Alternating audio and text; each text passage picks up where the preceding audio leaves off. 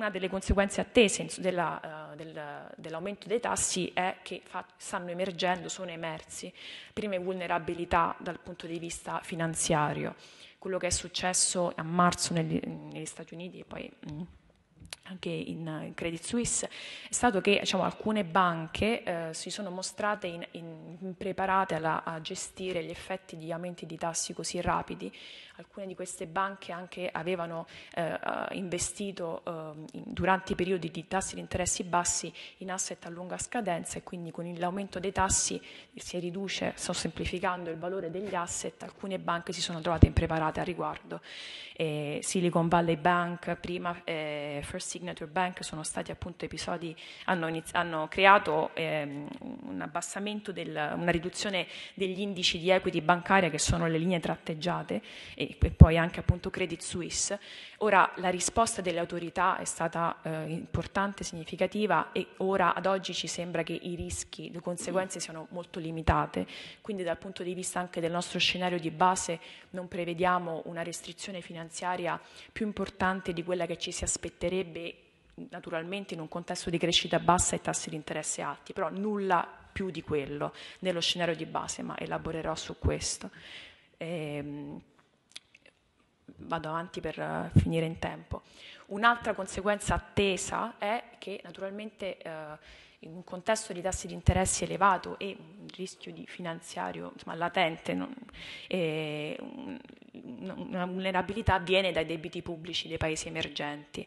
Um, I debiti pubblici dei paesi emergenti hanno, e facciamo vedere nel grafico di destra, il primo grafico, la distribuzione degli spread nei paesi emergenti in differenti momenti, eh, so, evidenzio agosto 2022 eh, quando hanno raggiunto il picco, questo in forza naturalmente del, del fatto che oltre agli shock della, della, pandemia, la crisi energetica e alimentare causata dalla guerra in Ucraina per i paesi emergenti, ovviamente importatori di questi beni, eh, ha creato una situazione di instabilità e il dollaro forte. Quindi sono, eh, questi, questi, valori riflettono eh, questo, questo, contesto.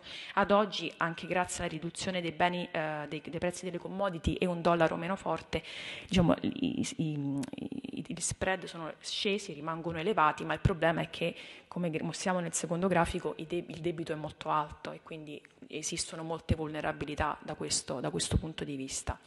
Invece l'ultima forza che, di cui voglio accennare è una forza invece positiva eh, del, che contribuisce al nostro scenario, che è la riapertura della Cina, che è avvenuta a fine 2022 in maniera eh, rapida, la, eh, non ci aspettavamo così presto e così rapido. Ecco, no, eh, quando, quando, è successo febbraio, eh, nell'autunno del 2022 è stata un, una sorpresa in positivo e stimiamo nel fondo che contribuisce circa 0,3 alla crescita globale e anche all'inflazione globale. Quindi questo è, un motore, è uno dei motori eh, trainanti. E dunque, in forza di questa veloce carrellata delle forze economiche principali, lo, qual è lo scenario del Fondo monetario? Dunque, grafico, il primo grafico mostra lo scenario della crescita globale. Ho già discusso nella prima slide la crescita eh, che, che, la crescita va dal, dal 3,4 del 2022 al 2,8 e poi al 3%, quello che ehm, è importante guardare in questo grafico è la differenza tra le linee continue e le linee tratteggiate. Le linee tratteggiate eh, parlano, eh, sono le, le, le, stime che facciamo a gennaio 2022, quindi la differenza tra le linee tratteggiate e le linee continue effettivamente rappresenta grosso modo l'effetto della guerra in, Ucra- in Ucraina. E quindi abbiamo rivisto a ribasso la crescita e il gap effettivamente si, chiud- si chiude dopo, tra due anni, nel 2025. La, la, crescita è stimata per le economie avanzate è 1,3 quest'anno e 1,4 l'anno prossimo, quindi eh, bassa. E, il secondo grafico fa vedere le, la, la, la conseguente stima del, dei tassi di disoccupazione. La, la, l'altra, proiezione è appunto l'inflazione, ho parlato dell'inflazione headline anche nella prima slide, quindi ha avuto un picco nel 2022, nella fine del 2022 8,7, ci aspettiamo che scenda a 7 e poi intorno al 5, anche qui rilevante la comparazione con le linee tratteggiate, eh, praticamente prima della guerra in Ucraina ci aspettavamo la metà per quanto riguarda l'inflazione, siamo quasi a livelli di inflazione doppia rispetto a un anno fa L'altro aspetto importante di questo slide è il grafico, eh, il secondo grafico, eh, dove ci facciamo vedere le proiezioni di core inflation, quindi l'inflazione sottostante, anche in questo caso lo scarto con il 2022 gennaio, ma ehm, quello che volevo far vedere è come Quest'anno ci aspettiamo molto poco dal punto di vista di riduzione dell'inflazione sottostante, da 6,4 a 6,2, quindi 0,2 di riduzione. Per questo che parliamo di plateau, infatti, eh, più che un chiaro picco.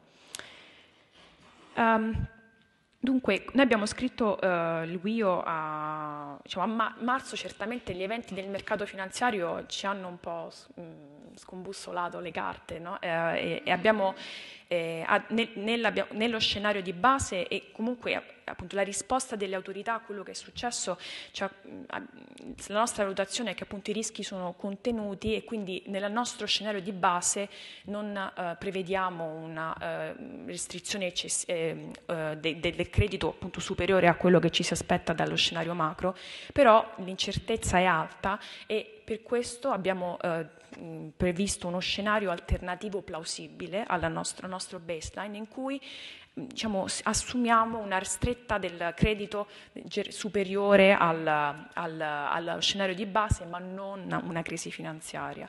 Assumiamo una, una stretta del credito comparabile a un decimo di quello che è successo nel 2008 e 2009 e a cui segue una politica monetaria meno restrittiva perché naturalmente l'inflazione sarà ovviamente più bassa perché l'economia cresce di meno e ehm, fiscal policy lavora soltanto con automatic stabilizers. Questo, quello che volevo dire di questo scenario alternativo è quest- che, questa assunzione di una moderata restrizione ulteriore del credito, la crescita globale scende di 0,3, quindi da 2,8 a 2,5, ed è l'ultima, l'ultima eh, barra, con un effetto che si sente di più sulle economie avanzate ovviamente che su quelle emergenti. Quindi questo è uno scenario plausibile alternativo. E... Ok, ho saltato la slide prima, oh, scusatemi. Um, ok, sì, ora mh, mm, accenno ai rischi nel, nel, nel, World Economic Outlook, discutiamo, sì, ok, perfetto, discutiamo in maniera dettagliata vari rischi eh, alla, allo scenario di base, visto che la presentazione è breve mi focalizzo soltanto su uno, che è il principale, che è eh, il rischio che la, la crisi finan- una, una crisi finanziaria diciamo, o una ristretta del credito più significativa e più generalizzata, che in questo caso porta anche a un flight to safety del capitale dai paesi emergenti ai paesi avanzati, quindi una, un, un, effetto uh, di uh, si, eh, diciamo, sudden stop no? di capitali sui paesi emergenti. Uh, quindi cri- in questo scenario che noi pensiamo abbia una probabilità del 15% di realizzarsi, ehm, la, il credito si contrae di un quinto rispetto al 2008 e 2009, i capitali volano diciamo, lasciano i paesi emergenti verso i paesi avanzati per investire in, fare investimenti sicuri come appunto US Treasury, ehm, i consumatori riducono i consumi mh, per comportamenti precauzionali, in questo scenario l'output globale scende di 1,8, quindi sotto l'1% la crescita globale, che a livelli per capite, pro capite vuol dire cioè se il GDP globale cresce a meno dell'1% vuol dire che il GDP pro capite scende e appunto 15% di probabilità di questo scenario, quindi un, diciamo, un tail uh, event. Discutiamo altri rischi, ma mi volevo solo focalizzare su questo che è certamente il più significativo. Eh, l'ultima cosa che volevo dire è le, le, raccomandazioni di policy, anche in questo abbiamo una lista diciamo, lunga, ma anche, ne ho scelto uno eh, di cui si parla molto, è ehm, la priorità per, parla, eh, eh riguarda la politica monetaria, eh, noi riteniamo al fondo che la priorità eh, rimanga quella di eh, focalizzarsi su una riduzione dell'inflazione, la politica monetaria deve rimanere restrittiva fin tanto che eh, non vediamo un evidente calo dell'inflazione core. E, um, e, e fin tanto che i rischi finanziari rimangono contenuti come lo sono adesso, noi riteniamo che non ci sia un trade-off per le banche centrali tra ridurre l'inflazione e mantenere la stabilità finanziaria. In queste condizioni le banche sono ancora in grado di affrontare i due aspetti separatamente. E quindi le banche hanno strumenti per monitorare eh, i mercati finanziari. Eh, la comunicazione è importante, eh, ovviamente è importante che la, che la Banca Centrale tuttavia comunichi che nel momento in cui i rischi finanziari come dire, vanno fuori controllo, allora quella diventa la priorità della banca centrale, ma al momento non c'è ragione di non focalizzarsi sull'inflazione oltre a monitorare i mercati finanziari. E vogliamo fare vedere questo grafico che eh, mostra quello che è successo negli Stati Uniti nel 1980, quando in seguito a un aumento dell'inflazione, la linea rossa, la Fed aumentò i tassi, la linea blu. E poi quando la disoccupazione cominciò a salire, la linea verde, la Fed abbassò i tassi e quello che è accaduto è che l'inflazione è salita ancora di più e la Fed ha dovuto aumentare i tassi ancora di più rispetto alla situazione di partenza e la conseguenza, guardate la linea verde, è che la disoccupazione è andata ancora più in alto. Quindi, sebbene ovviamente una politica monetaria restrittiva eh, ha effetti recessivi, eh, abbandonare diciamo, questo, questo, eh, questo, focus troppo presto può avere dei costi più alti. Questo è eh, quello che eh, diciamo, sulla politica monetaria. Abbiamo altre eh, discussioni su politica fiscale, magari verranno nella discussione, però per ora mi fermerei qui e passerei la parola eh, ad Andrea. Un commento sul fatto che nel primo capitolo non parliamo di fragmentation.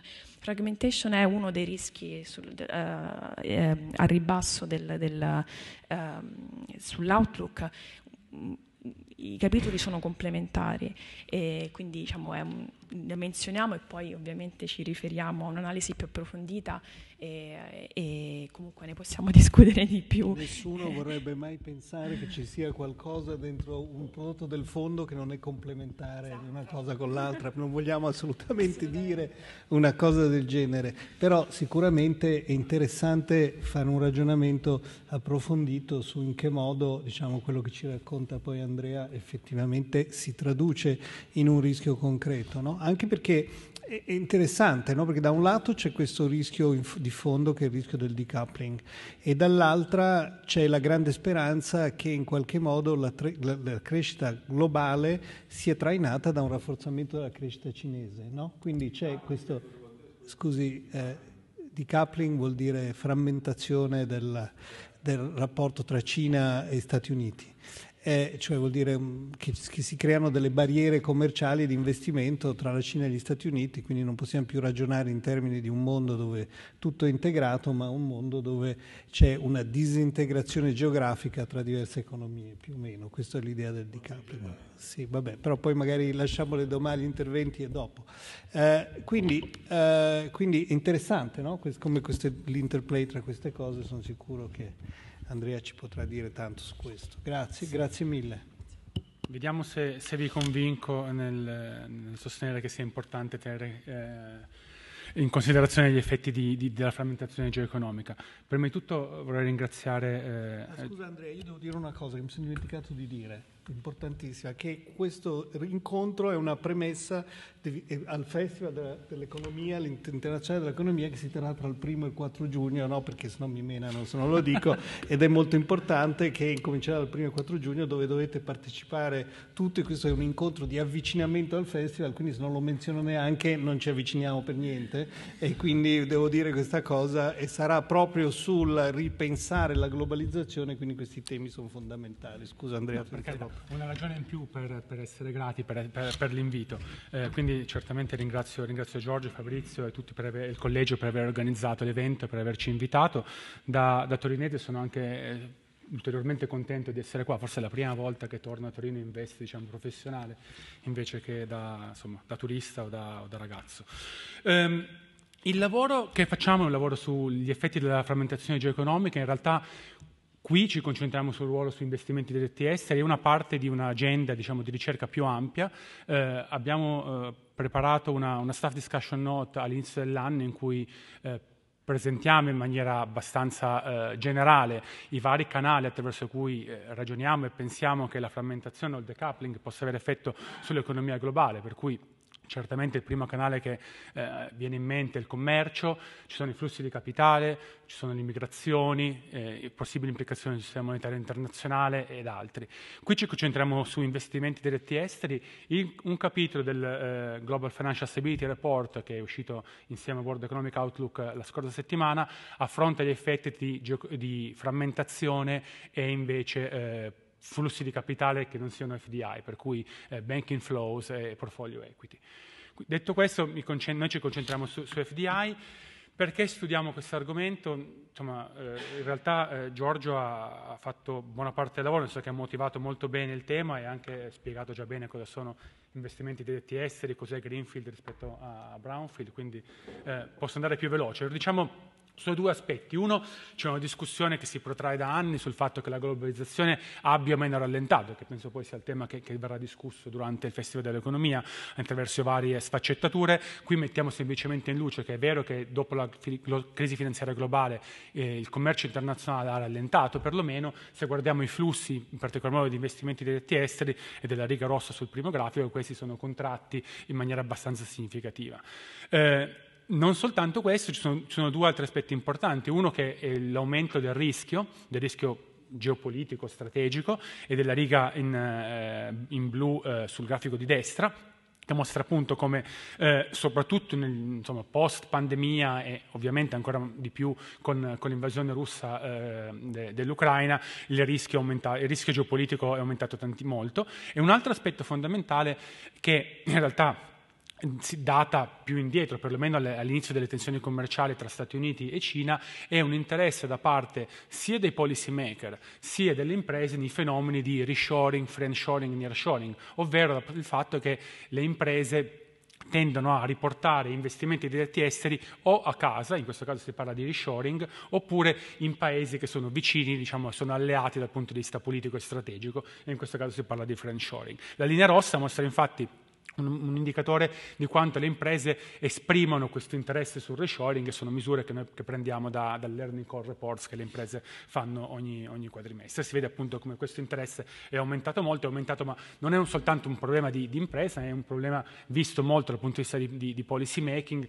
Eh, il termine friendshoring ha avuto particolar, particolare rilevanza a partire dall'anno scorso, quando eh, Janet Yellen, che è il segretario del Tesoro americano, ha parlato appunto esplicitamente ha menzionato esplicitamente l'idea che, il, che, che le imprese americane si debbano spostare i propri investimenti in settori strategici in paesi alleati e insomma lo stesso dibattito c'è adesso in Europa e in vari altri paesi, incluso tra l'altro la Cina.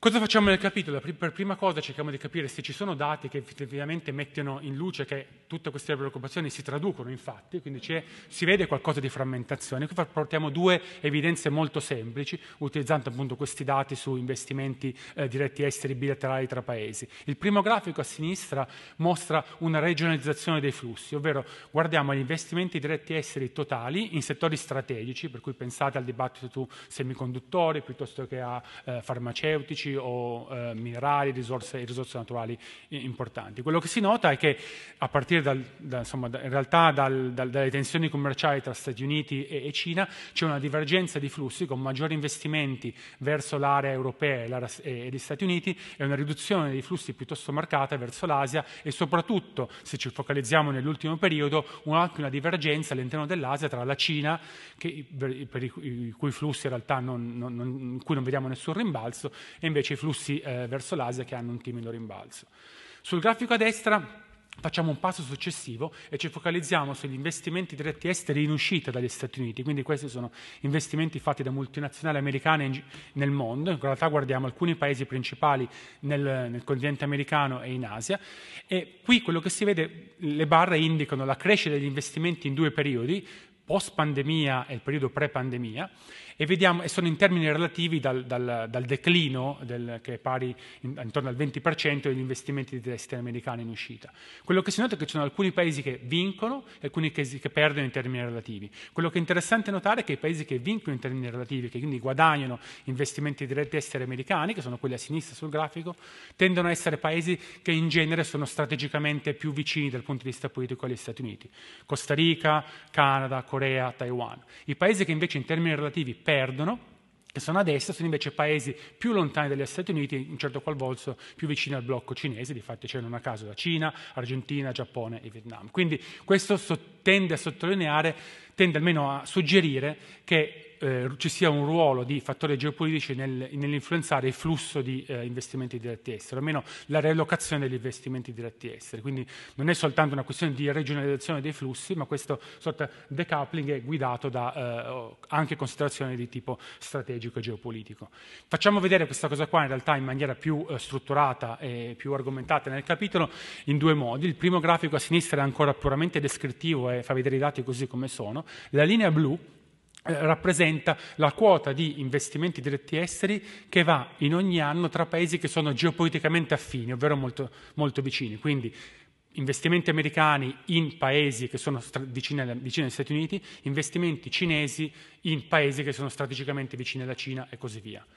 Eh, se il, la, la, insomma, la, distanza geopolitica, i fattori geopolitici, geopolitici, non contassero assolutamente, questa quota, per come è stato costruito il grafico, dovrebbe essere pari al 20%. Quello che notiamo è che questa quota è intorno al 40% all'inizio del, del periodo, quindi nei primi anni 2000, e poi aumenta considerevolmente fino ad arrivare oltre il 50%. Quindi eh, i fattori geopolitici contano molto e contano ancora di più rispetto alla, alla, alla distanza geografica tra paesi. Sappiamo benissimo che flussi commerciali, flussi di investimento dipendono dipendono molto dalla geografia, ovvero si investe in paesi fisicamente più vicini, quello che qui si nota è che fattori geopolitici sembrano essere preponderanti anche rispetto a quello che sappiamo essere fattori chiave per, per l'allocazione dei flussi. A destra portiamo invece i risultati econometrici di, que, di questa, che, che, che insomma, supportano questa, questa interpretazione, eh, stimiamo un modello gravitazionale in cui spieghiamo i flussi bilaterali di investimenti diretti esteri con una serie di fattori, inclusa una distanza geopolitica tra paesi paesi, che una qualche misura di come i paesi votano eh, in, nella stessa maniera o meno al, all'assemblea, de, alla, all'assemblea, Generale delle Nazioni Unite. Quello che, quello, che grafico, quello che i risultati ci dicono è che all'aumentare della distanza geopolitica tra paesi, i flussi di investimenti diretti esteri si riducono in maniera considerevole. Eh, per fare un esempio, se passiamo dalla distanza geopolitica che, ci, che c'è tra Francia e, eh, Regno Unito, ovvero due paesi geopoliticamente affini, alla distanza che c'è tra Francia e India, ovvero due paesi geopoliticamente più distanti, questa è associata a una contrazione degli investimenti diretti esteri più o meno del 15-20%, quindi economicamente rilevante. È anche interessante notare che il ruolo della distanza è particolarmente rilevante per investimenti verso eh, economie emergenti in via di sviluppo ed è ancora più rilevante per investimenti in settori strategici piuttosto che investimenti in settori non strategici.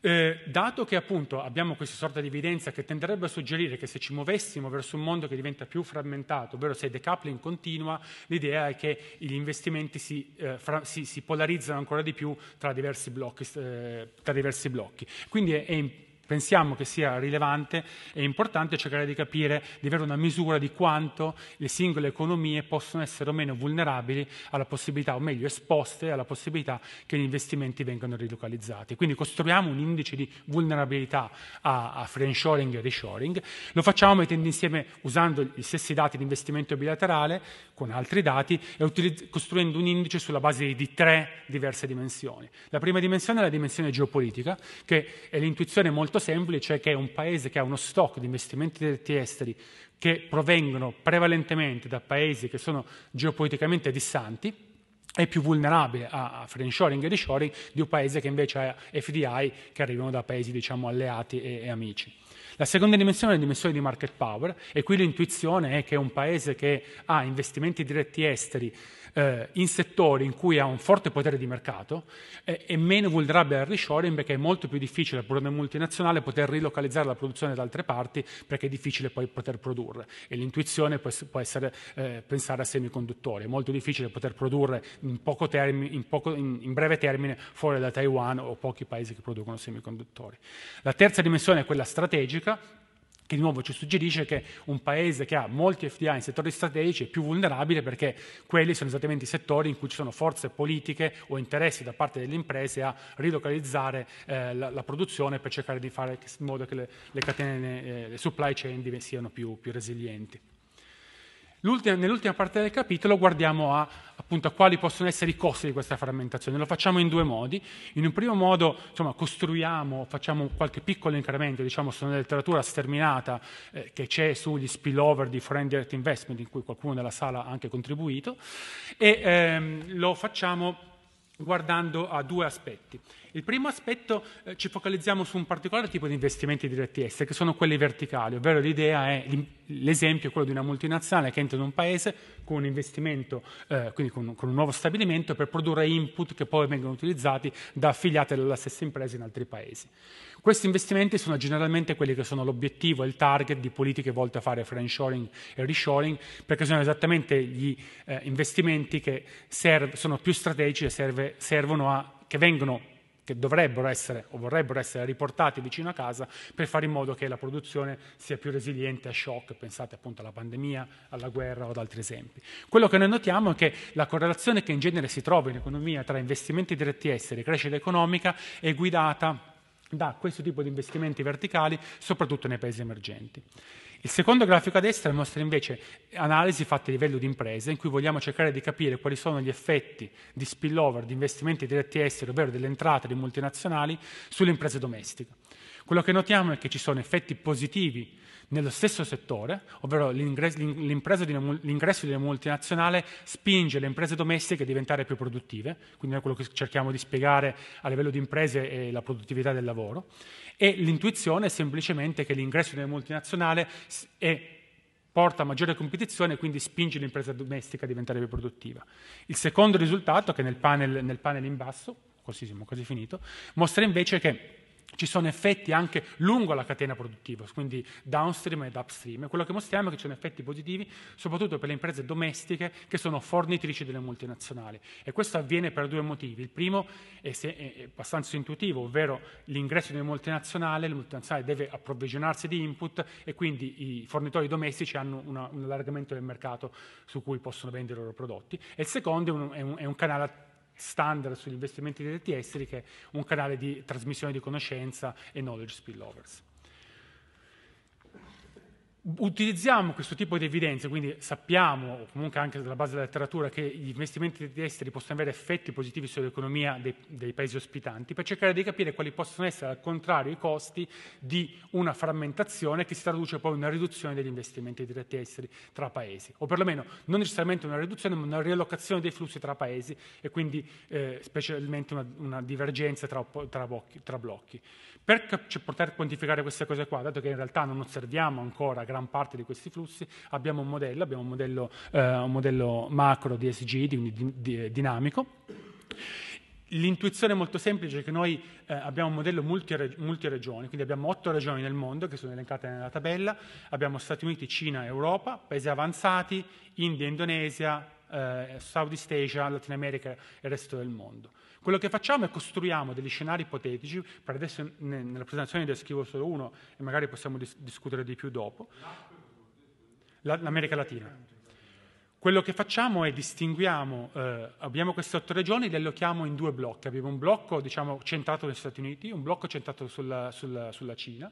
Allochiamo le regioni nei due diversi blocchi maniera, guidati dai dati, ovvero le regioni che sono, secondo quelle misure che ho detto prima di eh, voti nelle Nazioni Unite, che votano più in linea con gli Stati Uniti sono regioni che noi mettiamo nel blocco americano, regioni che votano più in linea con la Cina vanno nel blocco cinese, due regioni, India, Indonesia e Latina America, sono più o meno equidistanti e per noi sono non allineate.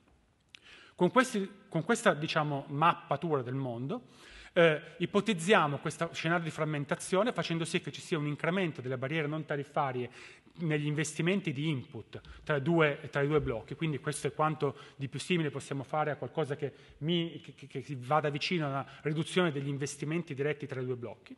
Quindi i blocchi opposti non ricevono più investimenti dall'altro blocco, i paesi che sono in mezzo non allineati in realtà possono continuare a, a eh, importare eh, investi, input per investimenti da entrambi i blocchi.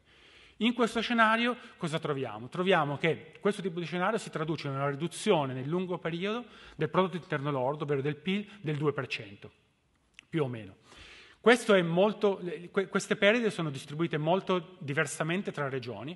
Il blocco diciamo, centrato sulla Cina perde di più e l'intuizione semplice è che i legami esistenti di buona parte di quei paesi sono con investimenti che provengono dall'altro blocco. Quindi se rompiamo quei legami ci sono meno investimenti e quindi meno crescita. Il blocco americano in realtà ha molti investimenti che arrivano dallo stesso blocco, quindi da Europa e Stati Uniti, e quindi ha perdite minori ma non sono comunque particolarmente rilevanti tra il 2 e il 3%. I paesi non allineati, in uno scenario in cui c'è completa certezza, ovvero possono rimanere allineati e diciamo, il resto del mondo crede a questo scenario, non hanno quasi perdite, possiamo anche mostrare che, ci, che guadagnano dal fatto che c'è una riallocazione degli investimenti. Se però assumiamo che c'è incertezza, ed è quello che notiamo quotidianamente leggendo i giornali, cioè non è chiaro se paesi che sono a metà vengono poi spinti o vengono attratti da un blocco piuttosto che dall'altro. Questa incertezza comunque genera una, una, riduzione degli investimenti che si traduce nel nostro modello in un aumento delle, delle, delle barriere non tariffarie e quindi notiamo che con incertezza anche i paesi non allineati perdono. Concludendo abbiamo due, eh, tipo, due tipi di raccomandazioni di policy. La prima è um, che gli effetti eh, economici significativi del decoupling ci portano a, a avere insomma, validi argomenti a, a sostegno di, eh, di, di, un sistema che deve rimanere il più possibile integrato globalmente e multilaterale. Questo in un momento in cui buona parte dell'economia e dei governi in realtà sta spingendo politiche molto di più volte all'economia domestica e, e tra virgolette al protezionismo. Dall'altro lato, eh, in, in, se dovessimo ragionare in un mondo che comunque è frammentato e realisticamente può diventare più frammentato anche nel futuro, ci sono due tipi di politiche. Una diciamo rivolta sempre da un punto di vista multilaterale e globale e direi di, di avere perlomeno uno scenario di second best. Se non possiamo avere un mondo globalmente integrato, una proposta è per esempio avere eh, forum internazionali di consultazione in cui i governi cercano perlomeno di trovare agreement e, fare, e, e comunicare scelte. L'idea per esempio se, se l'implementazione di sussidi per, per favorire reshoring e friendshoring, se questi sono discussi perlomeno in un consesso multilaterale, questo favorisce il trasferimento di informazione e riduce l'incertezza che abbiamo visto essere particolarmente negativa per la crescita. Dal punto di vista dei paesi, le politiche domestiche che i paesi possono mettere in atto o per attrarre investimenti che sono paesi non allineati o per ridurre la loro vulnerabilità a reshoring e friendshoring sono politiche standard che generalmente si raccomandano per aumentare gli investimenti diretti esteri e rendere un paese più attrattivo, quello che diciamo è che questo tipo di politiche è ancora più rilevante in questo questo contesto rispetto a quanto sia in un contesto standard. E con questo mi fermo e grazie. Grazie mille, grazie mille. Grazie mille Andrea, è, è, è, molto, devo dire, ci sono infiniti spunti no? in questa tua discussione che è molto molto interessante. E, è chiaro che sto pens- stavo pensando che nel momento in cui noi, cioè, è chiaro che gli effetti più forti sono nei paesi, nelle economie emergenti, soprattutto nelle economie asiatiche, no? dove soprattutto se si ragiona in termini di investimenti verticali, quindi di frammentazione dei processi produttivi. Ed è chiaro che nel momento in cui si fa un reshoring di questi tipi di investimenti, vuol dire che si riduce la possibilità per le imprese del blocco occidentale, quello che tu chiami il blocco America-Europa, di, eh, di, di, di, utilizzare gli investimenti per abbassare il loro costo del lavoro. No? Quindi eh, quello che è stato il driver fondamentale no? dell'attività di offshoring, in qualche modo con reshoring viene meno, ma a quel punto tu sei molto più esposto alla concorrenza dei paesi a basso costo del lavoro e questo endogenamente crea delle barriere protezionistiche. No? Quindi c'è questa implicazione del reshoring a cui non si sta pensando, che, perché non è che puoi sostituire il Vietnam necessariamente con la Polonia no? con tanta facilità. E quindi questo è un tema molto importante, no? per cui ci può essere un, il rischio, poi è un rischio che il reshoring generi una spirale di protezionismo che potrebbe essere eh, pericolosa. Comunque, eh, grazie mille, poi ci sarà una discussione e ci sono tantissime cose che si possono dire sulla tua presentazione. Ma che vorrei dire ma mi fermo. Io vorrei iniziare però dando la parola quindi ai nostri discussant, però inizierei, scusa Giovanna, per Galateo dovrei iniziare da te, ma però io invece voglio iniziare da Fabrizio Pagani perché penso che dopo aver ascoltato il punto di vista macro eh, eh, mi piacerebbe vedere qual è la sua prospettiva anche dal punto di vista dei mercati e Fabrizio lo devo ringraziare perché eh, lui insieme a noi ha organizzato questo panel e ha proposto questo panel che, eh, di cui siamo molto contenti, siamo molto onorati di avere qua. Quindi Fabrizio grazie di eh, questa collaborazione con noi, ci fa molto piacere. E, dici cosa ne pensi di questi, grazie, questi, grazie, questi ragazzi un po' pessimisti.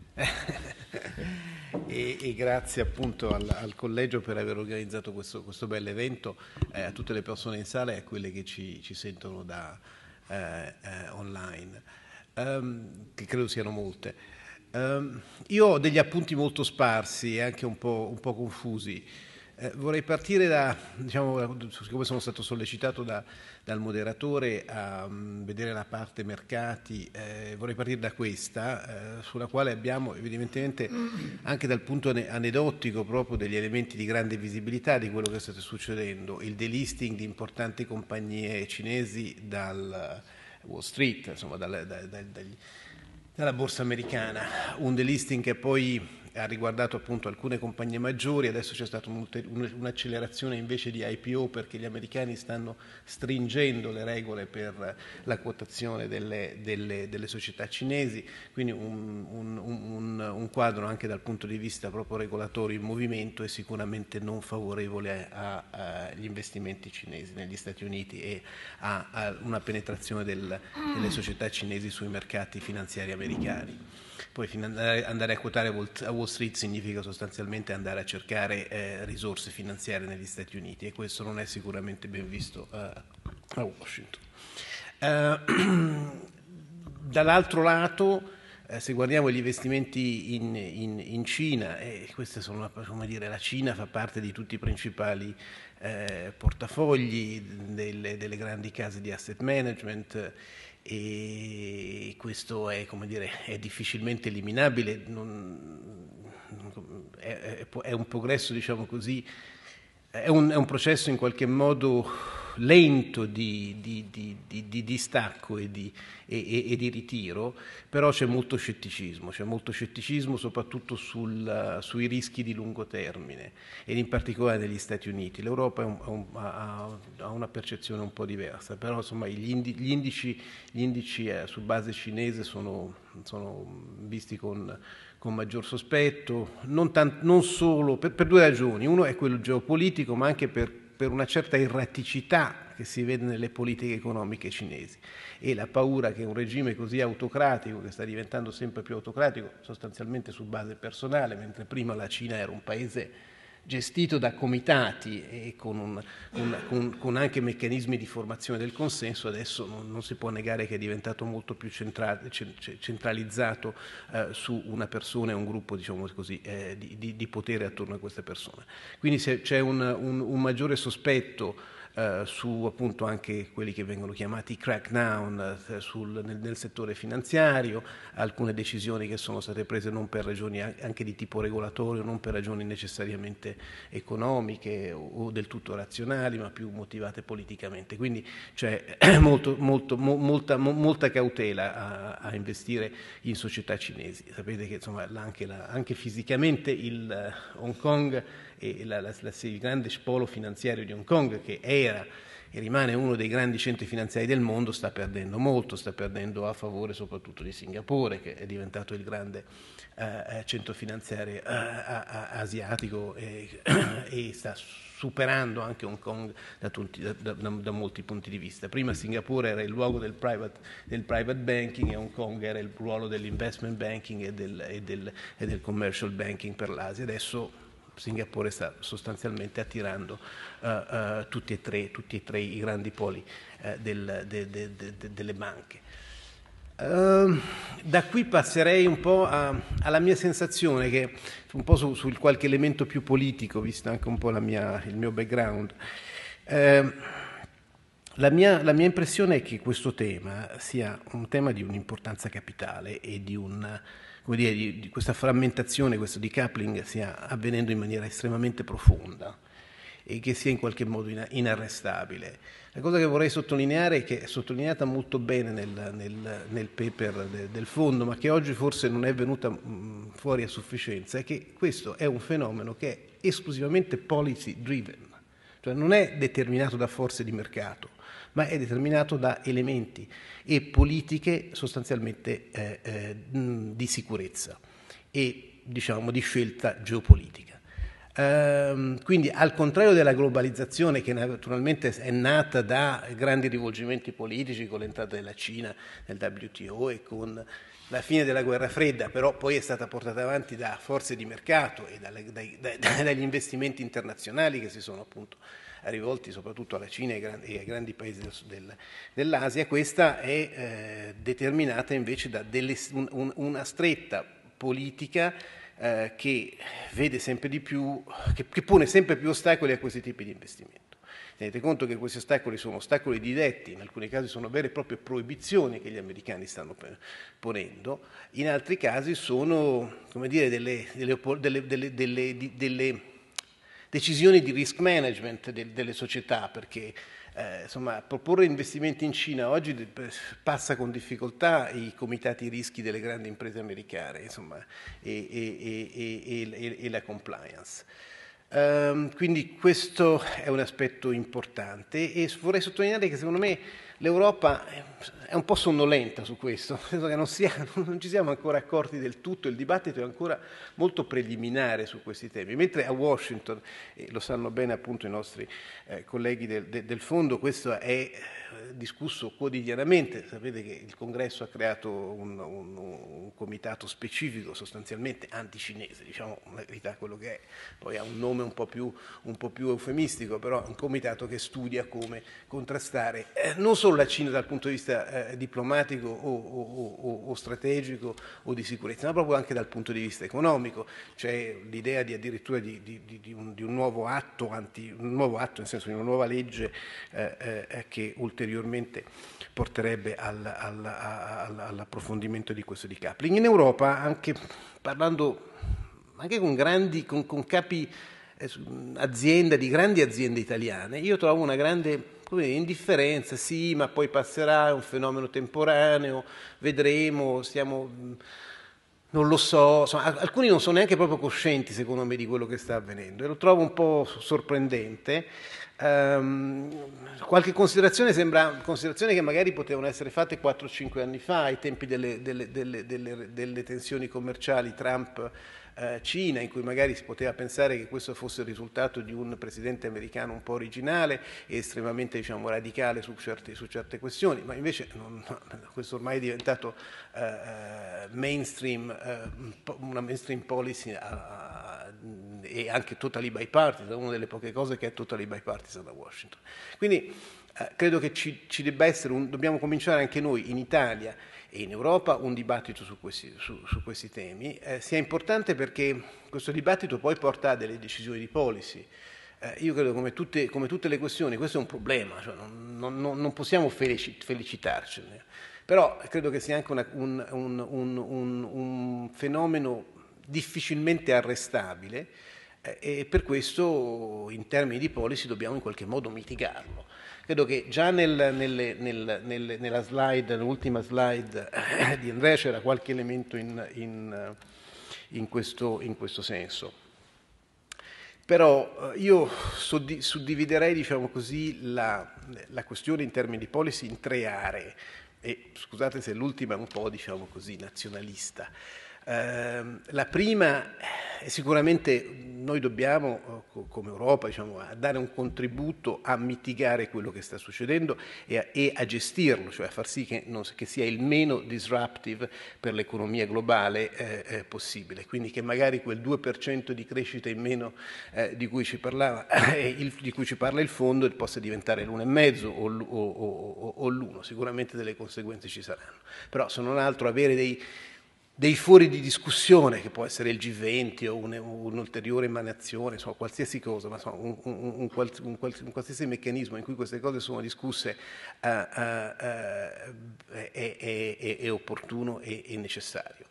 eh, magari anche con dei meccanismi come dire, di allerta, dire io sto prendendo questa misura dando la possibilità all'altro di, di discuterla prima, sto, sto, dicendo delle cose che anche, lì, anche nel mondo del, del, commercio internazionale si, si, si utilizzano delle tecniche.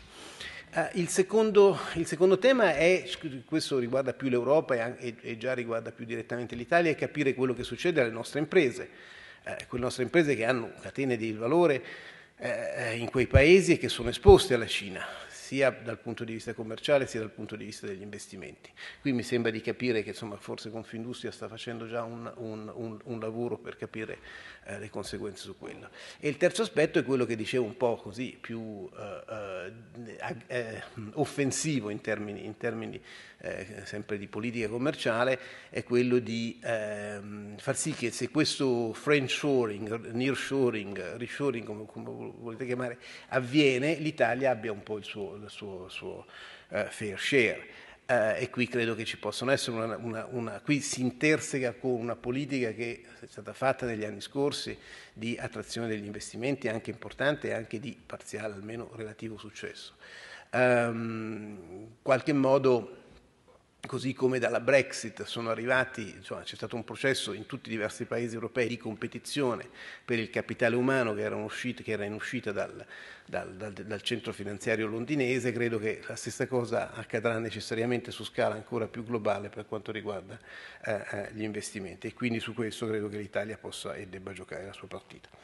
Eh, su quest'ultimo punto vorrei naturalmente sentire, questi ultimi punti di policy vorrei naturalmente sentire le, le opinioni del, del fondo. Grazie. Diamo, facciamo per rendere la cosa un po' più interattiva, volete iniziare a rispondere a subito alle, alle, provocazioni di Fabrizio? Ecco, io devo dire che eh, pensando a quello che c'è nei loro numeri, no, la cosa interessante è che chi perde di più dal decoupling è la Cina e chi perde meno sono gli Stati Uniti. Questo, ovvi- questo, è ovvio perché la Cina ha molto bisogno degli investimenti internazionali che vengono dall'Occidente e gli Stati Uniti è una grande economia che comunque in fondo ha un'integrazione minore col mercato internazionale da sempre. No? Ecco, e, quindi, e questo forse anche spiega perché in realtà sulla policy di decoupling gli Stati Uniti sono stati più aggressivi della Cina ultimamente, no? La Cina adesso ultimamente sta facendo delle azioni mirate con una serie di, di, aziende, eccetera, però la Cina è stata molto belligerante nelle parole, ma in termini di, ha risposto naturalmente alle, inizi, al, al, al, protezionismo trampiano inizialmente, eh, però in realtà la Cina è stata abbastanza no, tranquilla. Ecco, quindi mi chiedo se poi la responsabilità del decoupling in parte non ce l'abbiamo noi in Occidente, no? Rispetto, perché tendiamo un po' spesso a dire ma in fondo dobbiamo difenderci dalla Cina perché è un problema. Sì, certo, lo è, eh, però mi chiedo dove sta la verità, no? se tu guardi ai numeri e ai dati, non voglio adesso fare un discorso pro-cinese anti-americano, per carità, però voglio dire, è una riflessione che in qualche modo è profonda e va fatta. Sì, io sto volentieri dall'arica del, da, dall'ultimo punto che è stato che è sollevato, no, no, però eh, secondo me il, il, punto fondamentale che, che, è stato sollevato all'inizio eh, rende chiaramente, spiega secondo me molto bene il punto della questione, ovvero eh, appunto, mi ricordo quando ho studiato io uh, ai tempi offshoring e reshoring, l'idea era proprio frammentazione era una cosa positiva, no? la frammentazione del processo produttivo era l'integrazione ed era motivata da cause economiche, una di queste è la riduzione del costo degli input, del costo del lavoro.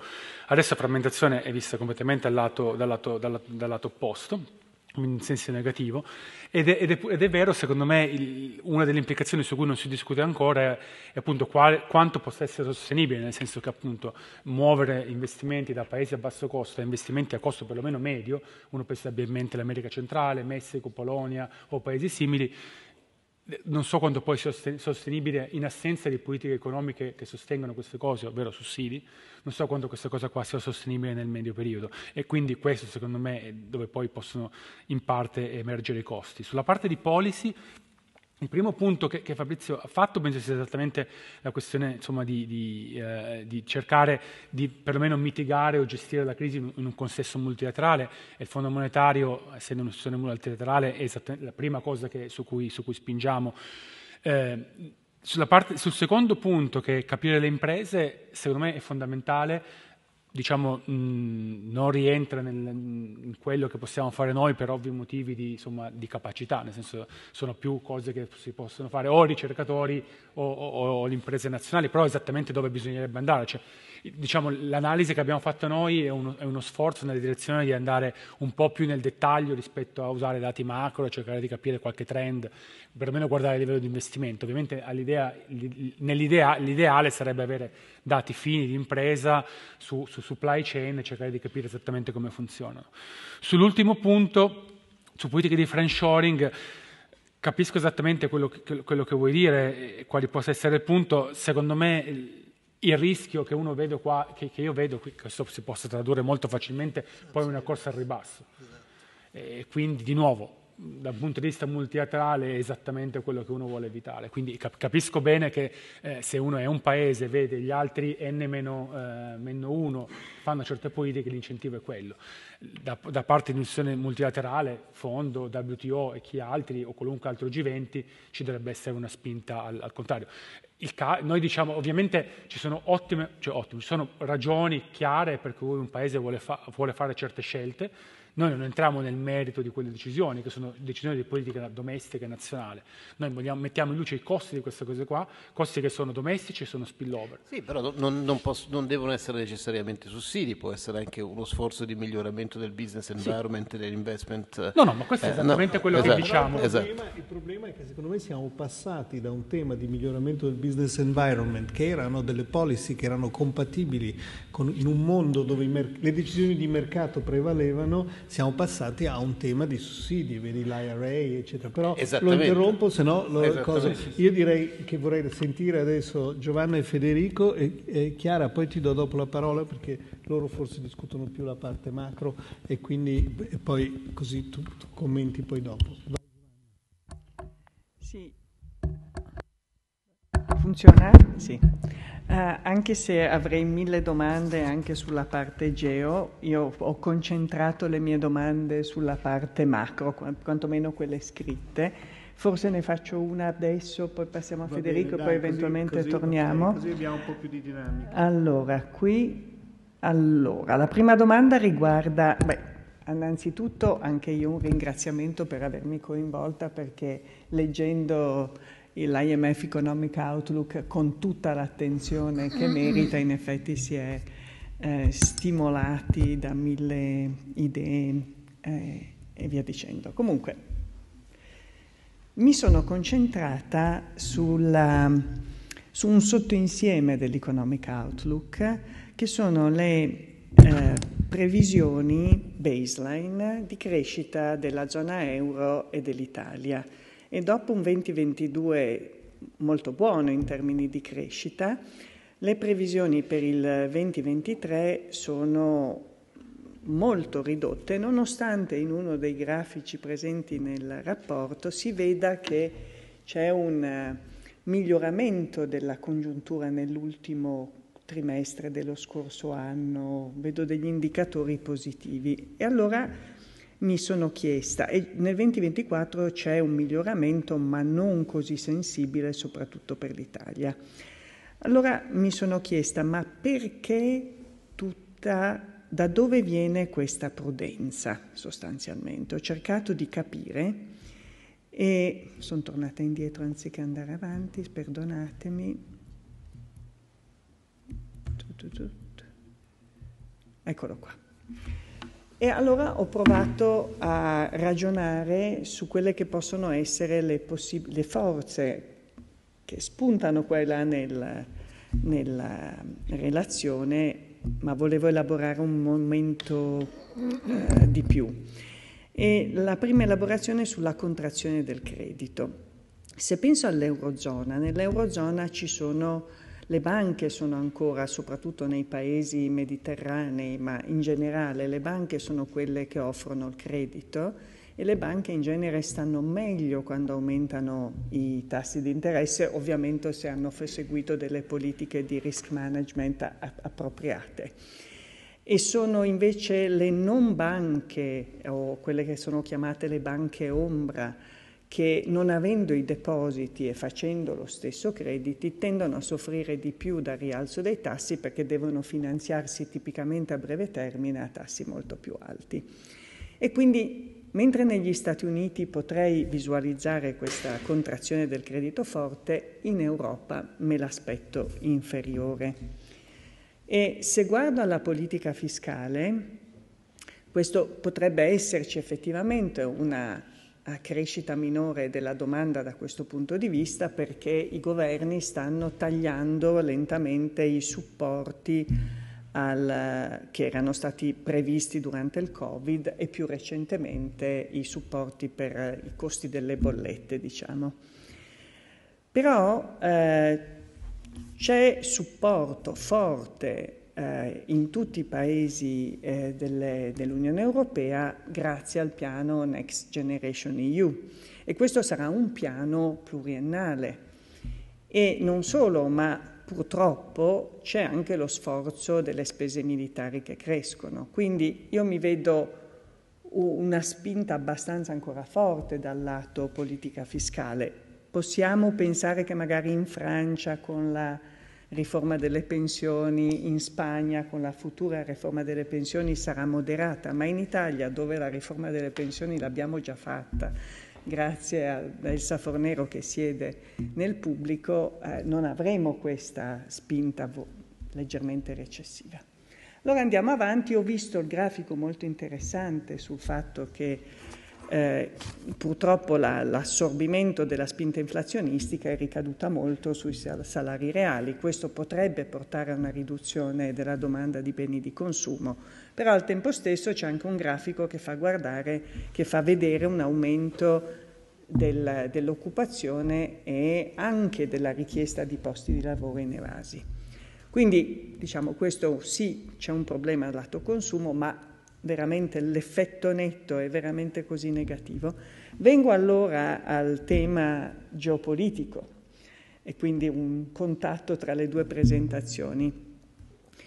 Allora, possibile che la prudenza sia legata allo scenario geopolitico in due dimensioni, e cioè il fatto che potrebbe ancora esserci un problema di disponibilità dell'energia, perché nell'anno appena trascorso eh, noi abbiamo continuato a importare dalla Russia eh, e però ci sono stati anche delle, delle nuove fonti di approvvigionamento che sono riuscite a contrastare eh, le carenze di produzione idroelettrica per la siccità e il, la, la, manutenzione degli impianti in Francia, degli impianti di produzione di energia nucleare aiutati importantissimo da un inverno caldo. Possibile che sia questa disponibilità di energia una delle ragioni sottostanti la proiezione cauta, oppure magari eh, che ci possa essere, almeno nell'impatto, un problema di tensioni geopolitiche che penalizzano le nostre esportazioni. L'abbiamo visto verso la, la Russia, Punto interrogativo. Ecco, non capisco da dove viene questa produzione. Poi, tempo permettendo, eh, parleremo invece del, del, secondo punto che riguarda l'ipotesi di instabilità finanziaria. Ok, grazie mille. Credo che poi Chiara ci eh, dovrà rispondere alle, così, alle ragioni del pessimismo, no? cioè vedere se effettivamente ci piacerebbe trovare qualche hint di scenario positivo nel, nella discussione, no? cioè anche qualche, eh, quali sono i rischi a rialzo, no? magari, magari, ne possiamo parlare. Federico. Eh, posso avere il clicker? Così non vai indietro. Dai, dai governi. E io ho letto tre messaggi e quello su cui mi vorrei concentrare è quello dell'incertezza, di una grandissima incertezza, di cui una parte, la parte preponderante è quella della frammentazione e degli scenari, de, de, della frammentazione e degli scenari geopolitici. Allora andrei subito a questo punto. Intanto c'è anche pessimismo insieme a incertezza. Questo è, su questo è un dato che è uscito due, due giorni fa dagli Stati Uniti eh, dall'Associazione di, delle piccole imprese, questo li- livello di pessimismo è, eh, si era visto solamente nel 2000, nella crisi del 2008-2009, nella crisi finanziaria. E se uno chiede alle imprese quante, qual la, se uno chiede qual è la percentuale di imprese che vogliono assumere adesso, è passata negli ultimi 12 mesi dal 50% al 25%, quindi il 75% delle imprese, delle piccole imprese negli Stati Uniti pensa non, non, non, non ci allargheremo, non faremo assunzioni. E questo è pessimismo, no? quindi questo è una, eh, il buio nel futuro. Ma quello che ho letto eh, è anche moltissima incertezza, cioè la gamma delle, eh, dei possibili scenari, soprattutto gli scenari che noi chiamiamo worst case scenarios, va aumentando. Quindi a parità, avendo stesso, eh, la stessa prospettiva di quello che succederà nel futuro, c'è molta più probabilità che ci siano scenari che qualche anno fa avremmo pensato impensabili, non so, una, una, una guerra tra Russia e Ucraina si allarga, oppure la Cina esce dal WTO.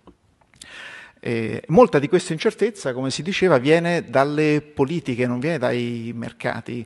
E questo che vedete qua è, è, un indice di incertezza eh, nelle politiche economiche. Questo è quello globale, c'è anche per ogni paese, se volete vedere quello dell'Italia o degli Stati Uniti. E come vedete in questo momento è a livello eh, estremamente elevato, è stato più alto solamente all'inizio della crisi del Covid, quindi molta dell'incertezza dipende dall'incertezza su, su come reagiremo alle, con le politiche alle, alle situazioni che vediamo eh, che si stanno sviluppando economiche e geopolitiche. Se prendiamo, siamo tutti contenti che l'inverno è stato mite e i prezzi del gas naturale sono scesi. Questo è, una, è, una, è un grafico che viene dal 2022 che fa vedere quanto è, si è allargato eh, non il prezzo medio previsto, e questo è per gas naturale con delivery negli Stati Uniti, ma quanto si è allargato il, eh, il, il range, la gamma dei possibili prezzi che, sono, che vengono trattati nei future su gas naturale per gli Stati Uniti. Questo, questa banda tra, tra, le palline verdi eh, nel 2021 era ridotta di circa il 70%. Quindi questa è volatilità, non è solamente incertezza.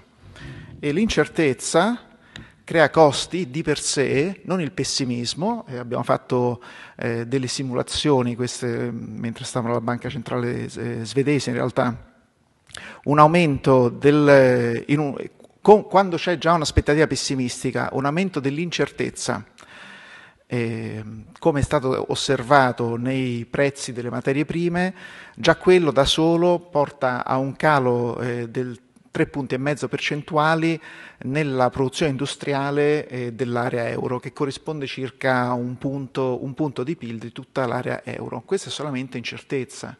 Incertezza che quindi vuol dire le imprese non fanno investimenti, vuol dire anche o, o posticipano gli investimenti, vuol dire che c'è più risparmio precauzionale anche da parte eh, delle, delle famiglie vuol dire, magari Giovanna ne parlerà, che c'è molta più domanda di safe assets, c'è più domanda di liquidità e, e, quelli che vengono considerati safe assets, il numero di questi safe assets di, diminuisce in realtà. E qui arriviamo alla, alla frammentazione. La frammentazione la vorrei pensare dal punto di vista dell'Europa, in cui è stata pensata in termini di eh, resilienza. Evitiamo, quindi cioè, facciamo friendshoring, reshoring perché vogliamo essere più autosufficienti.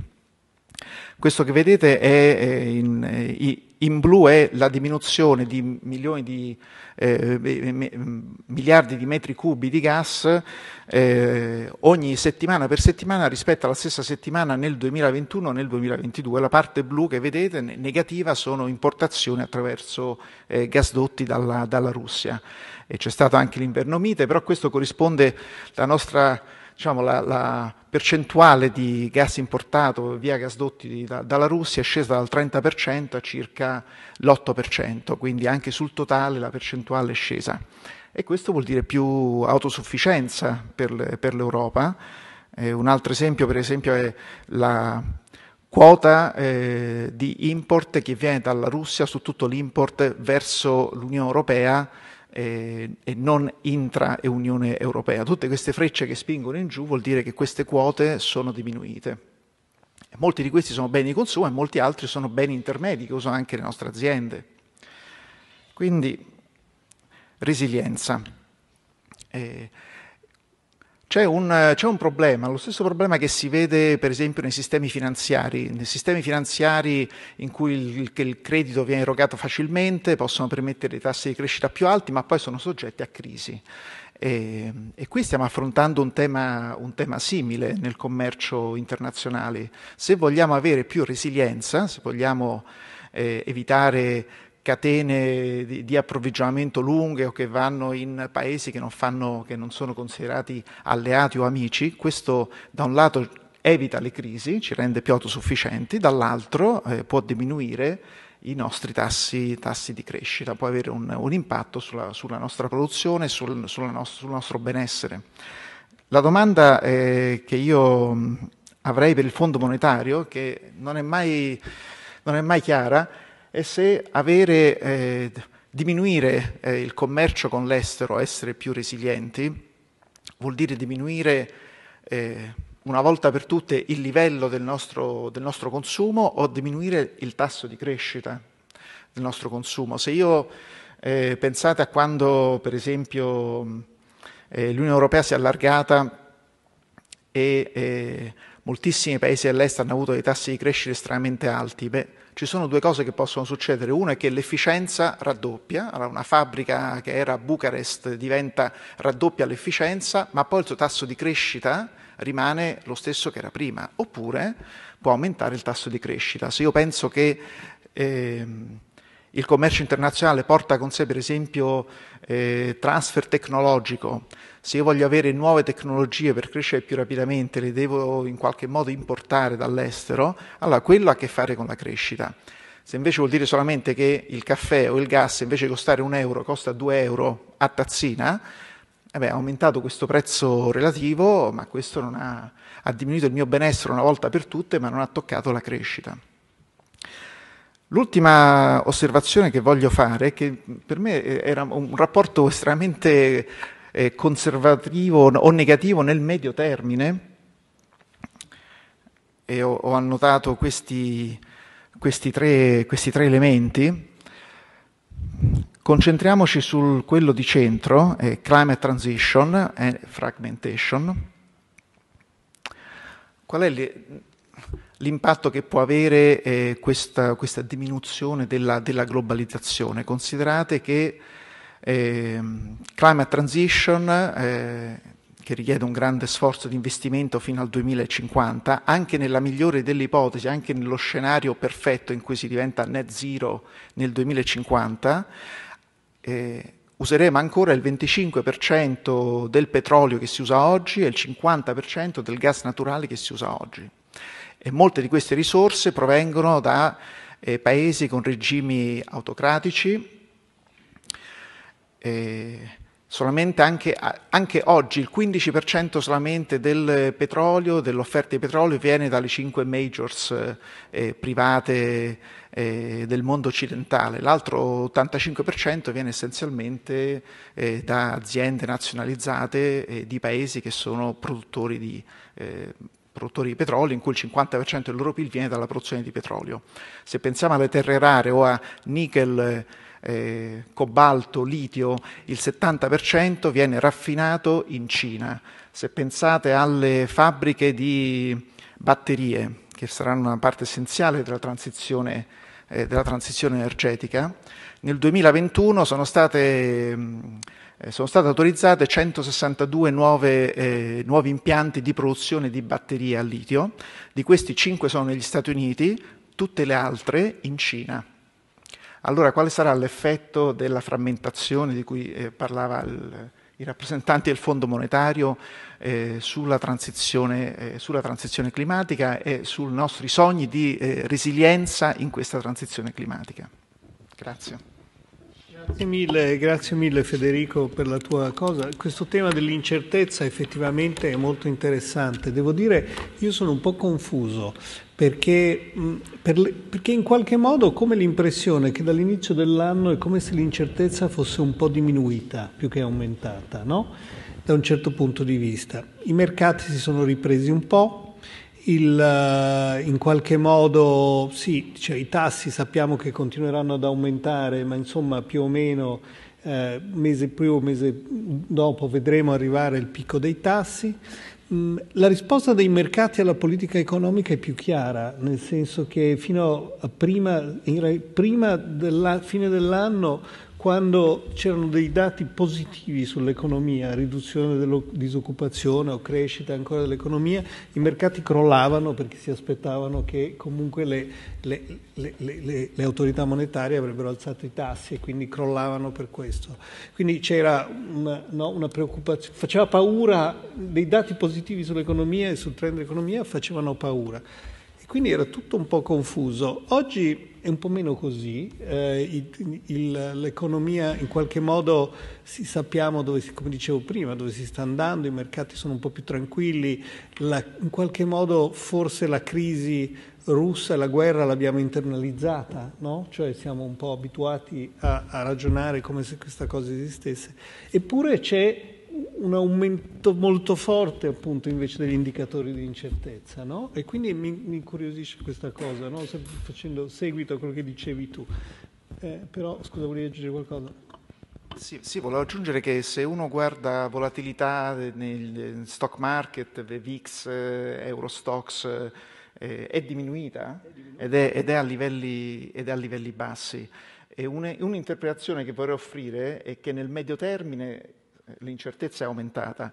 Nel breve termine, un anno fa non si sapeva eh, se le banche centrali sarebbero state in grado di rispondere efficacemente allo shock energetico, se avremmo osservato una spirale prezzi-salari, eh, se ci sarebbe stato eh, disaccordo tra una politica monetaria restrittiva per affrontare l'inflazione e del sostegno fiscale, che poi, invece, che poi invece c'è stato. Quindi abbiamo accettato una politica di deficit passati dal 2% al 5% o di più negli Stati Uniti e, e, banche centrali che sono riuscite a tenere le aspettative di inflazione senz'altro, uh, senz'altro basse. Quindi quest, questa incertezza che c'era magari un anno fa, questa è scomparsa.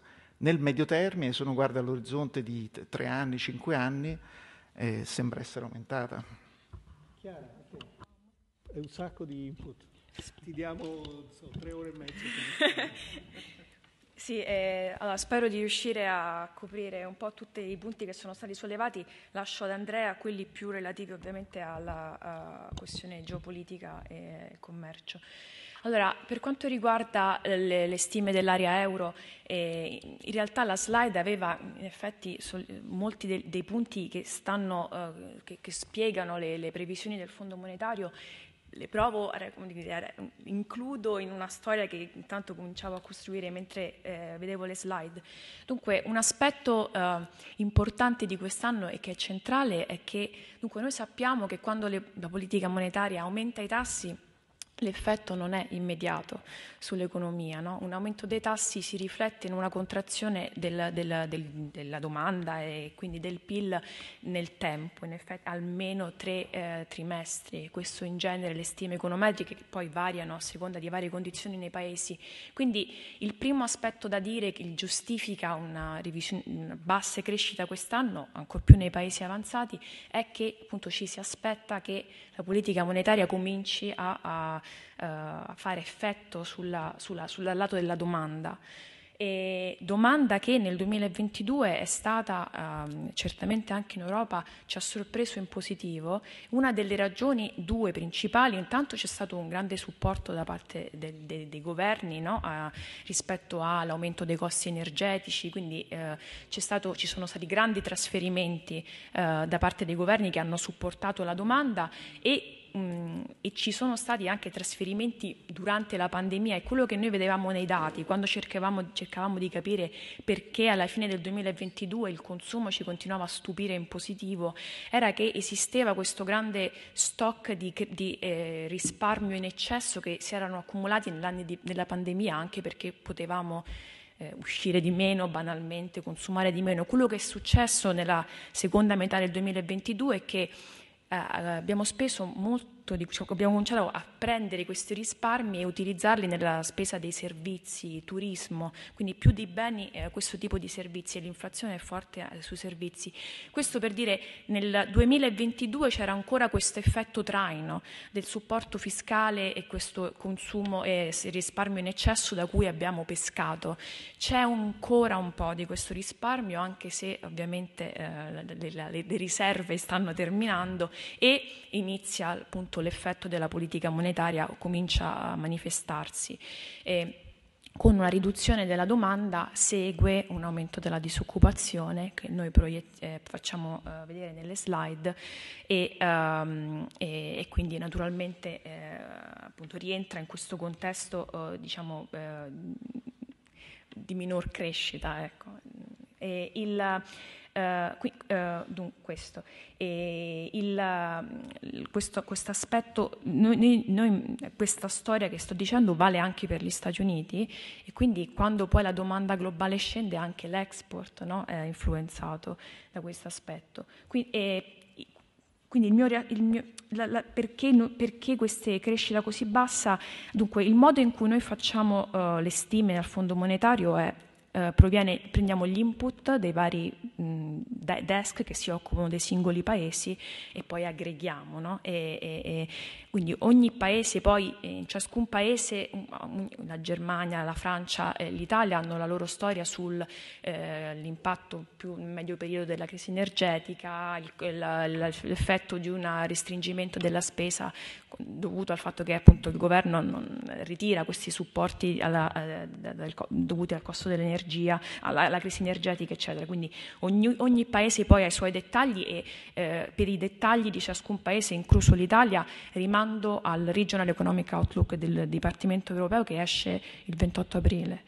E il WIO da questo punto di vista mantiene un aspetto più eh, anche per esempio quanto le stime dell'Italia, che è stata una domanda che ci è stata posta anche oggi, stamattina alla Confindustria, quanto le stime dell'Italia eh, nello scenario di base riflettano successi o non successi del PNRR. Queste sono domande diciamo, eh, eh che, che, che non, non, non, appartengono al WIO, certamente esistono eh, una, una, stima a ribasso dovuta a una mancata applicazione, a mancata realizzazione dei, dei, degli obiettivi, ma quanto in realtà il baseline assuma eh, sarà spiegato quando uscirà il Regional Economic Outlook. Comunque la storia appunto recessiva ri, ri, ri, eh, parte, il, il, motivo trainante è questo effetto eh, finalmente, nel senso eh, finale, eh, che si realizza della politica monetaria, finally, non nel senso meno male, esatto.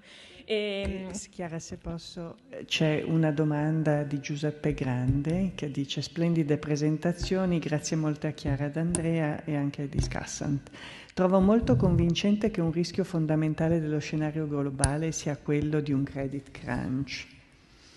In che modo possiamo distinguere tra restrizione creditizia fisiologica dovuta alla normalizzazione che c'è stata delle condizioni di politica monetaria e restrizione eccessiva, cioè un credit crunch? Diciamo che quello che hai, di cui hai parlato è stato un, un ritardo negli effetti della politica monetaria e della normale restrizione creditizia, però ci sono anche dei credit crunch nei vostri numeri oppure no? Allora, eh, allora approfitto anche di questa domanda eh, per rispondere a, a, a, alla questione dell'incertezza. E approfitto per fare un po' un riassun- mettere insieme le domande e dunque c'era questo tema che l'incertezza si è ridotta rispetto uh, al, uh, alla fine del 2022. Allora, da un certo punto di vista um, è vero nel senso che eh, nel 2022, proprio in forza di queste sorprese positive, eh, eh, c'erano queste forze che eh, andavano a ribasso eh, inclu- eh, e in realtà l'economia che continuava a sorprenderci in positivo. Quello che che invece è successo adesso, io più che una riduzione dell'incertezza non parlerei di quello perché il ventaglio dei rischi è molto ampio, ma direi che in realtà l'incertezza si è spostata e nel, secondo noi appunto nella nostra ovviamente nella visione del fondo si è spostata a ribasso e quando abbiamo scritto per quanto riguarda basso, esattamente. Quando abbiamo scritto, eh, se, se, andate a vedere il, la, a, a, gennaio abbiamo pubblicato il WIO Update eh, e lì parlavamo in realtà eh, parlavamo di questa logica di eh, anno di svolta. Eh, okay non so se mi sentite, mi... ok, anno di svolta, ma allo stesso tempo, quindi possi... la crescita avrebbe raggiunto il minimo e sarebbe salita, l'inflazione sarebbe continuata a scendere, e però avevamo una, una... il bilanciamento dei rischi era equilibrato, avevamo, avevamo, delle forze a rialzo per l'economia e forze a ribasso. E invece diciamo, il materializzarsi di queste vulnerabilità finanziarie ci ha portato completamente a rivedere a ribasso. Quindi in realtà da un certo punto di vista, e adesso la vera incertezza è uh, proprio sulla questione del credit, della, della, della, restrizione del credito per quanto ci riguarda, la principale. E, dunque, uh, la, il, il, come, come, riferendomi alla domanda, nel, uh, nel WIO appunto noi abbiamo lo scenario di base è uno scenario plausibile alternativo. E anche in questo caso, eh, quando vengono nel, nella baseline riflette eh, le, le, proiezioni del credito eh, in base anche a tecniche econometriche, dati storici, come solitamente il credito va risposto a questi tassi, a questa domanda, ehm, il, la, la, situazione diciamo, eh, eh, in, dei bilanci delle banche. Quindi diciamo, lo baseline prende, diciamo, pesca dalla, eh, dalle relazioni diciamo, storiche storiche. La, la, la, lo scenario invece che abbiamo, lo scenario plausibile alternativo, forza diciamo, il modello, aggiunge una crescita eh, ulteriore. E, quindi eh, diciamo, um, più, for, più, diciamo, più, forte di quella che risulta dalle, dalle, relazioni econometriche con cui poi si fanno uh, le proiezioni a livello di, singolo, di singoli paesi. E, um, Okay. quello potrebbe essere il credit crunch vero e proprio, cioè non quello fisiologico, ma quello... Esatto, anche se uh, noi facciamo due, parliamo di due scenari di riduzione del credito diciamo, non fisiologica. Quella fisiologica è nello scenario di base, quindi eh, la, però gli eventi finanziari hanno aumentato appunto i rischi no? a ribasso. Il, lo scenario alternativo ha un credit crunch ma non una crisi finanziaria in senso ampio, ma semplicemente appunto più, credit, più riduzione del credito della relazione fisiologica e lo scenario invece estremo che, di cui ho parlato brevemente è un'ulteriore eh, eh, riduzione del credito da parte dei paesi avanzati e un una uh, sudden stop, flight to safety, capitali dei paesi emergenti, eh, lascia, esatto. E quindi noi abbiamo questi tre scenari, eh, lo scenario l'ultimo è, gli diamo questo 15% di probabilità di materializzarsi. Volevo parlare di un altro aspetto, ehm, un minuto anche, proprio volevo giusto, eh, la questione di climate transition e fragmentation che eh, Federico ha sollevato e qual è l'effetto netto.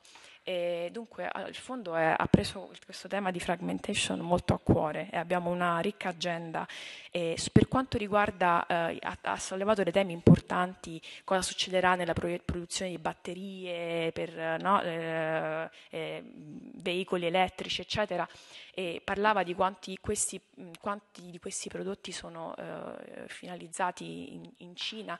In realtà poi lì diventa anche interessante invece vedere i, i metalli sottostanti, eh, da dove vengono, in quali paesi. Il fondo ha iniziato un tipo di, ricer- di lavoro eh, in cui parliamo di fragmentation però a livello di commodity, quindi di metalli, eh, di metalli necessari per la transizione energetica ehm, e oltre ovviamente a mm, eh, eh, prodotti, eh, gas, petrolio eccetera. Quindi ci sarà un più lavoro e saremo magari felici di, di rappresentare in futuro. Eh. Effettivamente è molto interessante. Fabrizio, vuoi aggiungere qualcosa su questa idea?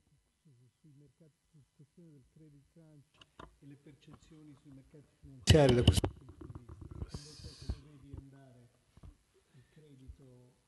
Volevo sì, eh, eh, grazie. Un punto sull'incertezza, sono d'accordo con, con, con Federico che la, effettivamente si è spostata sul medio termine. È venuta meno un po' quel, quel tiramolla tra mercati e banche centrali che abbiamo visto tra novembre e gennaio in cui le banche centrali non credevano che, le, che, i mercati non credevano che le banche centrali facessero sul serio, le banche centrali dovevano per forza andare oltre eh, eh, per spiegare che invece erano molto eh, eh, eh serie nella lotta all'inflazione. Quindi que, quella, quel tipo di, di, di dinamica è anche un po', come dire, lo so che non si può dire, ma un po' infantile è venuta, è, è venuta meno. Um, adesso, uh, quindi l'incertezza si è spostata forse più sull'economia reale che sul, sul, sui mercati finanziari, a parte naturalmente la, la, la, mini crisi a cui abbiamo assistito a, a marzo. Um, io credo che il credit crunch ci sarà, uh, le banche italiane hanno almeno pri, nelle prime settimane dopo la crisi sicuramente rallentato l'erogazione di credito, sicuramente, lo sappiamo perché insomma, ce lo dicono. Ehm, quanto questo duri non lo so, secondo me dipenderà molto anche da cosa farà il regolatore, perché se il supervisore eh, come dire, prende, e questo no, la, la, la, anche l'ABI ha sottolineato questo, questo, questo, questo tema, prende eh, come, una, come dire, una, rivincita quello che è successo perché tutto sommato il supervisore europeo non è stato toccato dalla, dalle critiche che invece hanno profondamente toccato il, la, la, la, Fed e in, e, e in, parte anche FISMA e la, Banca Centrale Svizzera e, e cede diciamo così nel, eh, magari nel, nel, nei, nei requisiti che formalmente e informalmente, in maniera ufficiale e in maniera ufficiosa chiede alle banche di rispettare, eh, questo potrebbe effettivamente portare a un'ulteriore eh, stretta di credito che diventa credit crunch non è soltanto fisiologica dovuto al rialzo dei tassi. Grazie. Che, um, credit, allora, innanzitutto sulla eh, reazione alla all'eventuale persistere di spinte inflazionistiche sulla core inflation, eh, io penso che le banche centrali effettivamente hanno, come hanno più volte ribadito, tutti gli strumenti per, per tenere sotto controllo sia l'inflazione che la stabilità finanziaria. Vedo però che eh, rispetto diciamo, a, a, al pre-2007 o, o al, anche solo al pre-2020, penso che eh, ci sarà non solo tener conto dei benefici dal controllo dell'inflazione, non solo tenere conto dei costi di una riduzione della crescita, ma anche tenere conto della, uh, del costo atteso dall'uso di questi ulteriori strumenti per la stabilità finanziaria. Quindi tutto sommato il fondo mi sembra che sia molto, uh, cioè che veda la politica monetaria stabile di qui in avanti, non, non, non, non più, più, diciamo aggressiva. E, eh, non, cioè, ho sentito di questo eh, dialogo tra il regolatore centrale, le imprese tedesche eh, recentissimo, degli ultimi giorni. Eh, credo che ci sarà sicuramente un tentativo di eh, guardare attentamente all'interno delle banche per evitare eh, di lasciarsi sfuggire casi di, di, di gestione dei rischi impropria, ma, ma non vedo in condizioni di questo genere un acuirsi delle, della supervisione. Federico, dire una cosa, poi chiede una domanda dal pubblico e a cui risponderà Andrea e poi basta. Eh. Sì, sì allora, allora per, per, concludere, eh, ancora prima della eh, fragmentation, ancora prima che arrivasse tutto questo, ci sono state tre, tre rivoluzioni, da, se pensiamo a tre anni fa e dove siamo oggi. Eh, cioè da prima e post-Covid. La prima siamo in un mondo con l'inflazione positiva e adesso alta, quindi nel 2015 facciamo le tavole rotonde su perché l'inflazione è bassa, perché la Banca Centrale Europea non riesce a tirarla su e adesso non, non, neanche guardiamo più tutti quei tomi che sono stati prodotti, quindi inflazione alta. La seconda cosa che è cambiata è il costo del finanziamento, perché le banche centrali l'unico strumento che hanno per tenere l'inflazione a bada è di aumentare i tassi reali, quindi il tasso, il, il, vuol dire il costo reale del finanziamento per le imprese era estremamente negativo, adesso è ancora negativo, ma molto meno negativo, negativo di prima, se guardiamo i tassi reali. E questa è la seconda rivoluzione. La terza, siamo passati da un, un mondo a più eh, in cui si stava convergendo verso un livello di debito pubblico più basso a un mondo in cui accettiamo deficit alti col Covid, i debiti sono aumentati e il modo in cui queste due ultime rivoluzioni interagiscono è ma se c'è un problema di credit crunch, qual è lo spazio fiscale che hanno i governi per sostenere per esempio le banche o, per, o se c'è la prossima crisi potremmo ancora avere lo spazio per aumentare del 10% il rapporto debito-PIL. La, la, la, la Danimarca, eh, che è passata dal 28 al 32% di rapporto debito-PIL, può farlo. L'Italia certamente no. L'Italia certamente no. non Con questo chiudo il mio intervento. Grazie Federico. Ci sono due domande veloci, e, e una e due. Prego. La leggo per evitare perdite di tempo. Um, Considerando sempre la necessità di ripensare alla globalizzazione, qual è la posizione del Fondo Monetario Internazionale rispetto alla creazione di una nuova valuta da parte dei paesi BRICS e considerando anche la bassa fattibilità, ma con, è opportuno accogliere questo malumore per evitare ulteriori fatture eh, per quanto riguarda proprio il sistema internazionale della moneta? Considerando opportunamente che storicamente le instabilità nel sistema monetario internazionale si sono spesso trasformate in disgrazie ben più ampie storicamente. Viviamo nella non storia, io sono figlio della non storia, sono del 2001, però eh, magari guardare indietro può effettivamente... Tutta questa domanda non l'ho fatta alla fine, era per ripensare effettivamente di rimettersi al tavolo, ma in un contesto differente dal G20, per ripensare effettivamente a una nuova Bretton Woods prima di qualcosa e non dopo. Bretton Woods risponderà Andrea, sicuramente le idee chiare. Eh, dottor Guerini. Sì. Buongiorno a tutti e complimenti per il panel che è sempre da imparare moltissimo. Eh, brevemente un'osservazione e una domanda che mette insieme un po' tutto, ma in particolare quello che ha detto la dottoressa Maggi e il professor Ravenna. Mi ha molto colpito il discorso dell'incertezza. Cioè, un risk manager, un, periodo di negatività, di, lo può in qualche modo prevedere, lo può in qualche modo eh, quantificare, ma l'incertezza è una brutta bestia. Cioè, come fa un risk manager a valutare, a quantificare l'incertezza? Questa è un'osservazione, ma può anche essere una domanda. Eh, io mh, mm, ho la fortuna di mm, lavorare in qualche board sia finanziario che infrastrutturale, uno è del Comune di Torino e stiamo valutando, di, eh, ci occupiamo di investimenti e eh, di ridurre gli investimenti infrastrutturali sulla città per l'incertezza da una parte e per l'aumento dei costi dall'altra, cioè di ridurre proprio il livello di investimento nella costruzione di un'infrastruttura. Quindi questo messo insieme. E poi la domanda che faccio invece è questa sull'inflazione.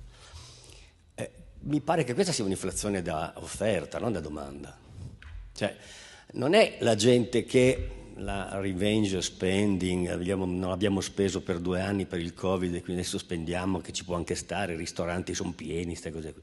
Però mi sembra che proprio sia un problema dell'offerta, cioè non c'è gente che vuole consumare e che quello che si va a consumare costa molto di più. Grazie. Queste sono le domande. Grazie. Perfetto, grazie mille. Andrea, vuoi rispondere facilissime domande? no, è... no, facilissime, sia l'una che l'altra, diciamo.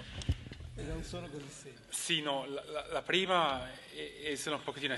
Penso che insomma, senza addentrarsi in una nuova insomma, Bretton Woods o rivoluzioni eh, copernicane, certamente quello che, quello che, sta succedendo porta a farsi domande più, import- più, più ampie di, di, quelle magari che ci siamo poste adesso.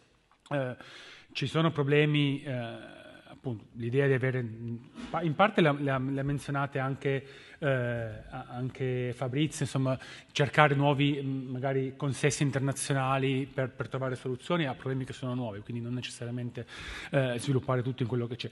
Dal punto di vista delle soluzioni esistenti, se pensiamo, se pensiamo al fondo, una, insomma, una direzione verso cui il fondo e altre istituzioni in realtà si muovono per cercare di rispondere ai cambiamenti nella, insomma, geopolitici e nell'economia globale è la riforma della quota, ovvero della governance del fondo, una, una riforma della governance possa, possa, dare più peso a economie emergenti che adesso, insomma, per esempio, hanno un peso politico all'interno dell'istituzione molto minore rispetto al peso economico che hanno, che riflettono esattamente diciamo, più o meno la fotografia di un mondo post seconda guerra mondiale, con qualche aggiustamento. Quindi la direzione è di andare, cioè la direzione è quella, poi dopo mi rendo conto che c'è un particolare distacco tra, tra, le due cose.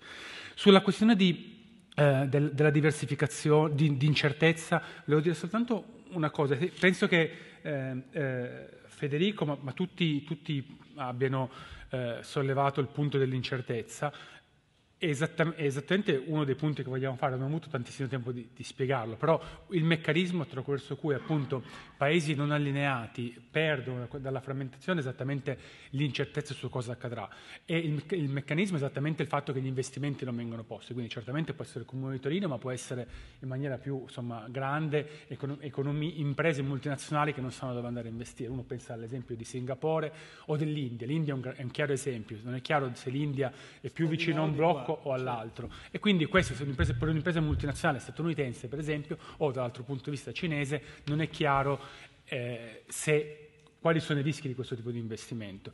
E per rispondere a una delle cose che era stata detta, quello che, si, che mostriamo, un aspetto fondamentale è che questo trade-off tra resilienza e crescita, insomma, che è stato, nel, che è stato evidenziato nella discussione, il friendshoring o riportare, eh, muovere questi investimenti generalmente tende a ridurre la diversificazione. E quello che abbiamo mostrato, per esempio, in un capitolo dell'anno scorso, è che um, la diversificazione tende a, a, a, ridu- a, facilitare la gestione degli shock e a ridurre la volatilità del PIL. Quindi movimenti in risposta alla frammentazione che portano a ri- eh, patriale parte degli investimenti riducono la diversificazione e rendono le economie più vulnerabili a shock idiosincratici. Non è il caso magari di shock come quello pandemico, che però speriamo non, che non si verifichino per il prossimo secolo, però shock idiosincratici ahimè si verificano spesso e volentieri e quindi il, quello che noi vorremmo è un mondo più diversificato piuttosto che una Sì, esatto, infatti resilienza non è necessariamente riportare tutto a casa, ma essere meglio diversificati. Noi per esempio con le importazioni di gas siamo andati verso paesi molto sicuri tipo il Congo, l'Angola e, e l'Algeria e quindi abbiamo, perlomeno però abbiamo diversificato, ecco va bene. L'importante è il principio della diversificazione, anche verso rischi molto alti. Direi che su questa linea ringrazio tutti i partecipanti, ringrazio anche tutti coloro che sono collegati in streaming, è stata una discussione molto interessante, grazie mille per aver pensato di venire da noi a presentare il rapporto. Grazie Fabrizio per averci proposto questa iniziativa e ringrazio naturalmente tutto lo staff del collegio, Cinzia Agliani, Alberto Galvan e tutto il team, i vari team per questa organizzazione. Grazie a voi e a presto. E mi raccomando il Festival dell'Economia, eh? 1-4 giugno.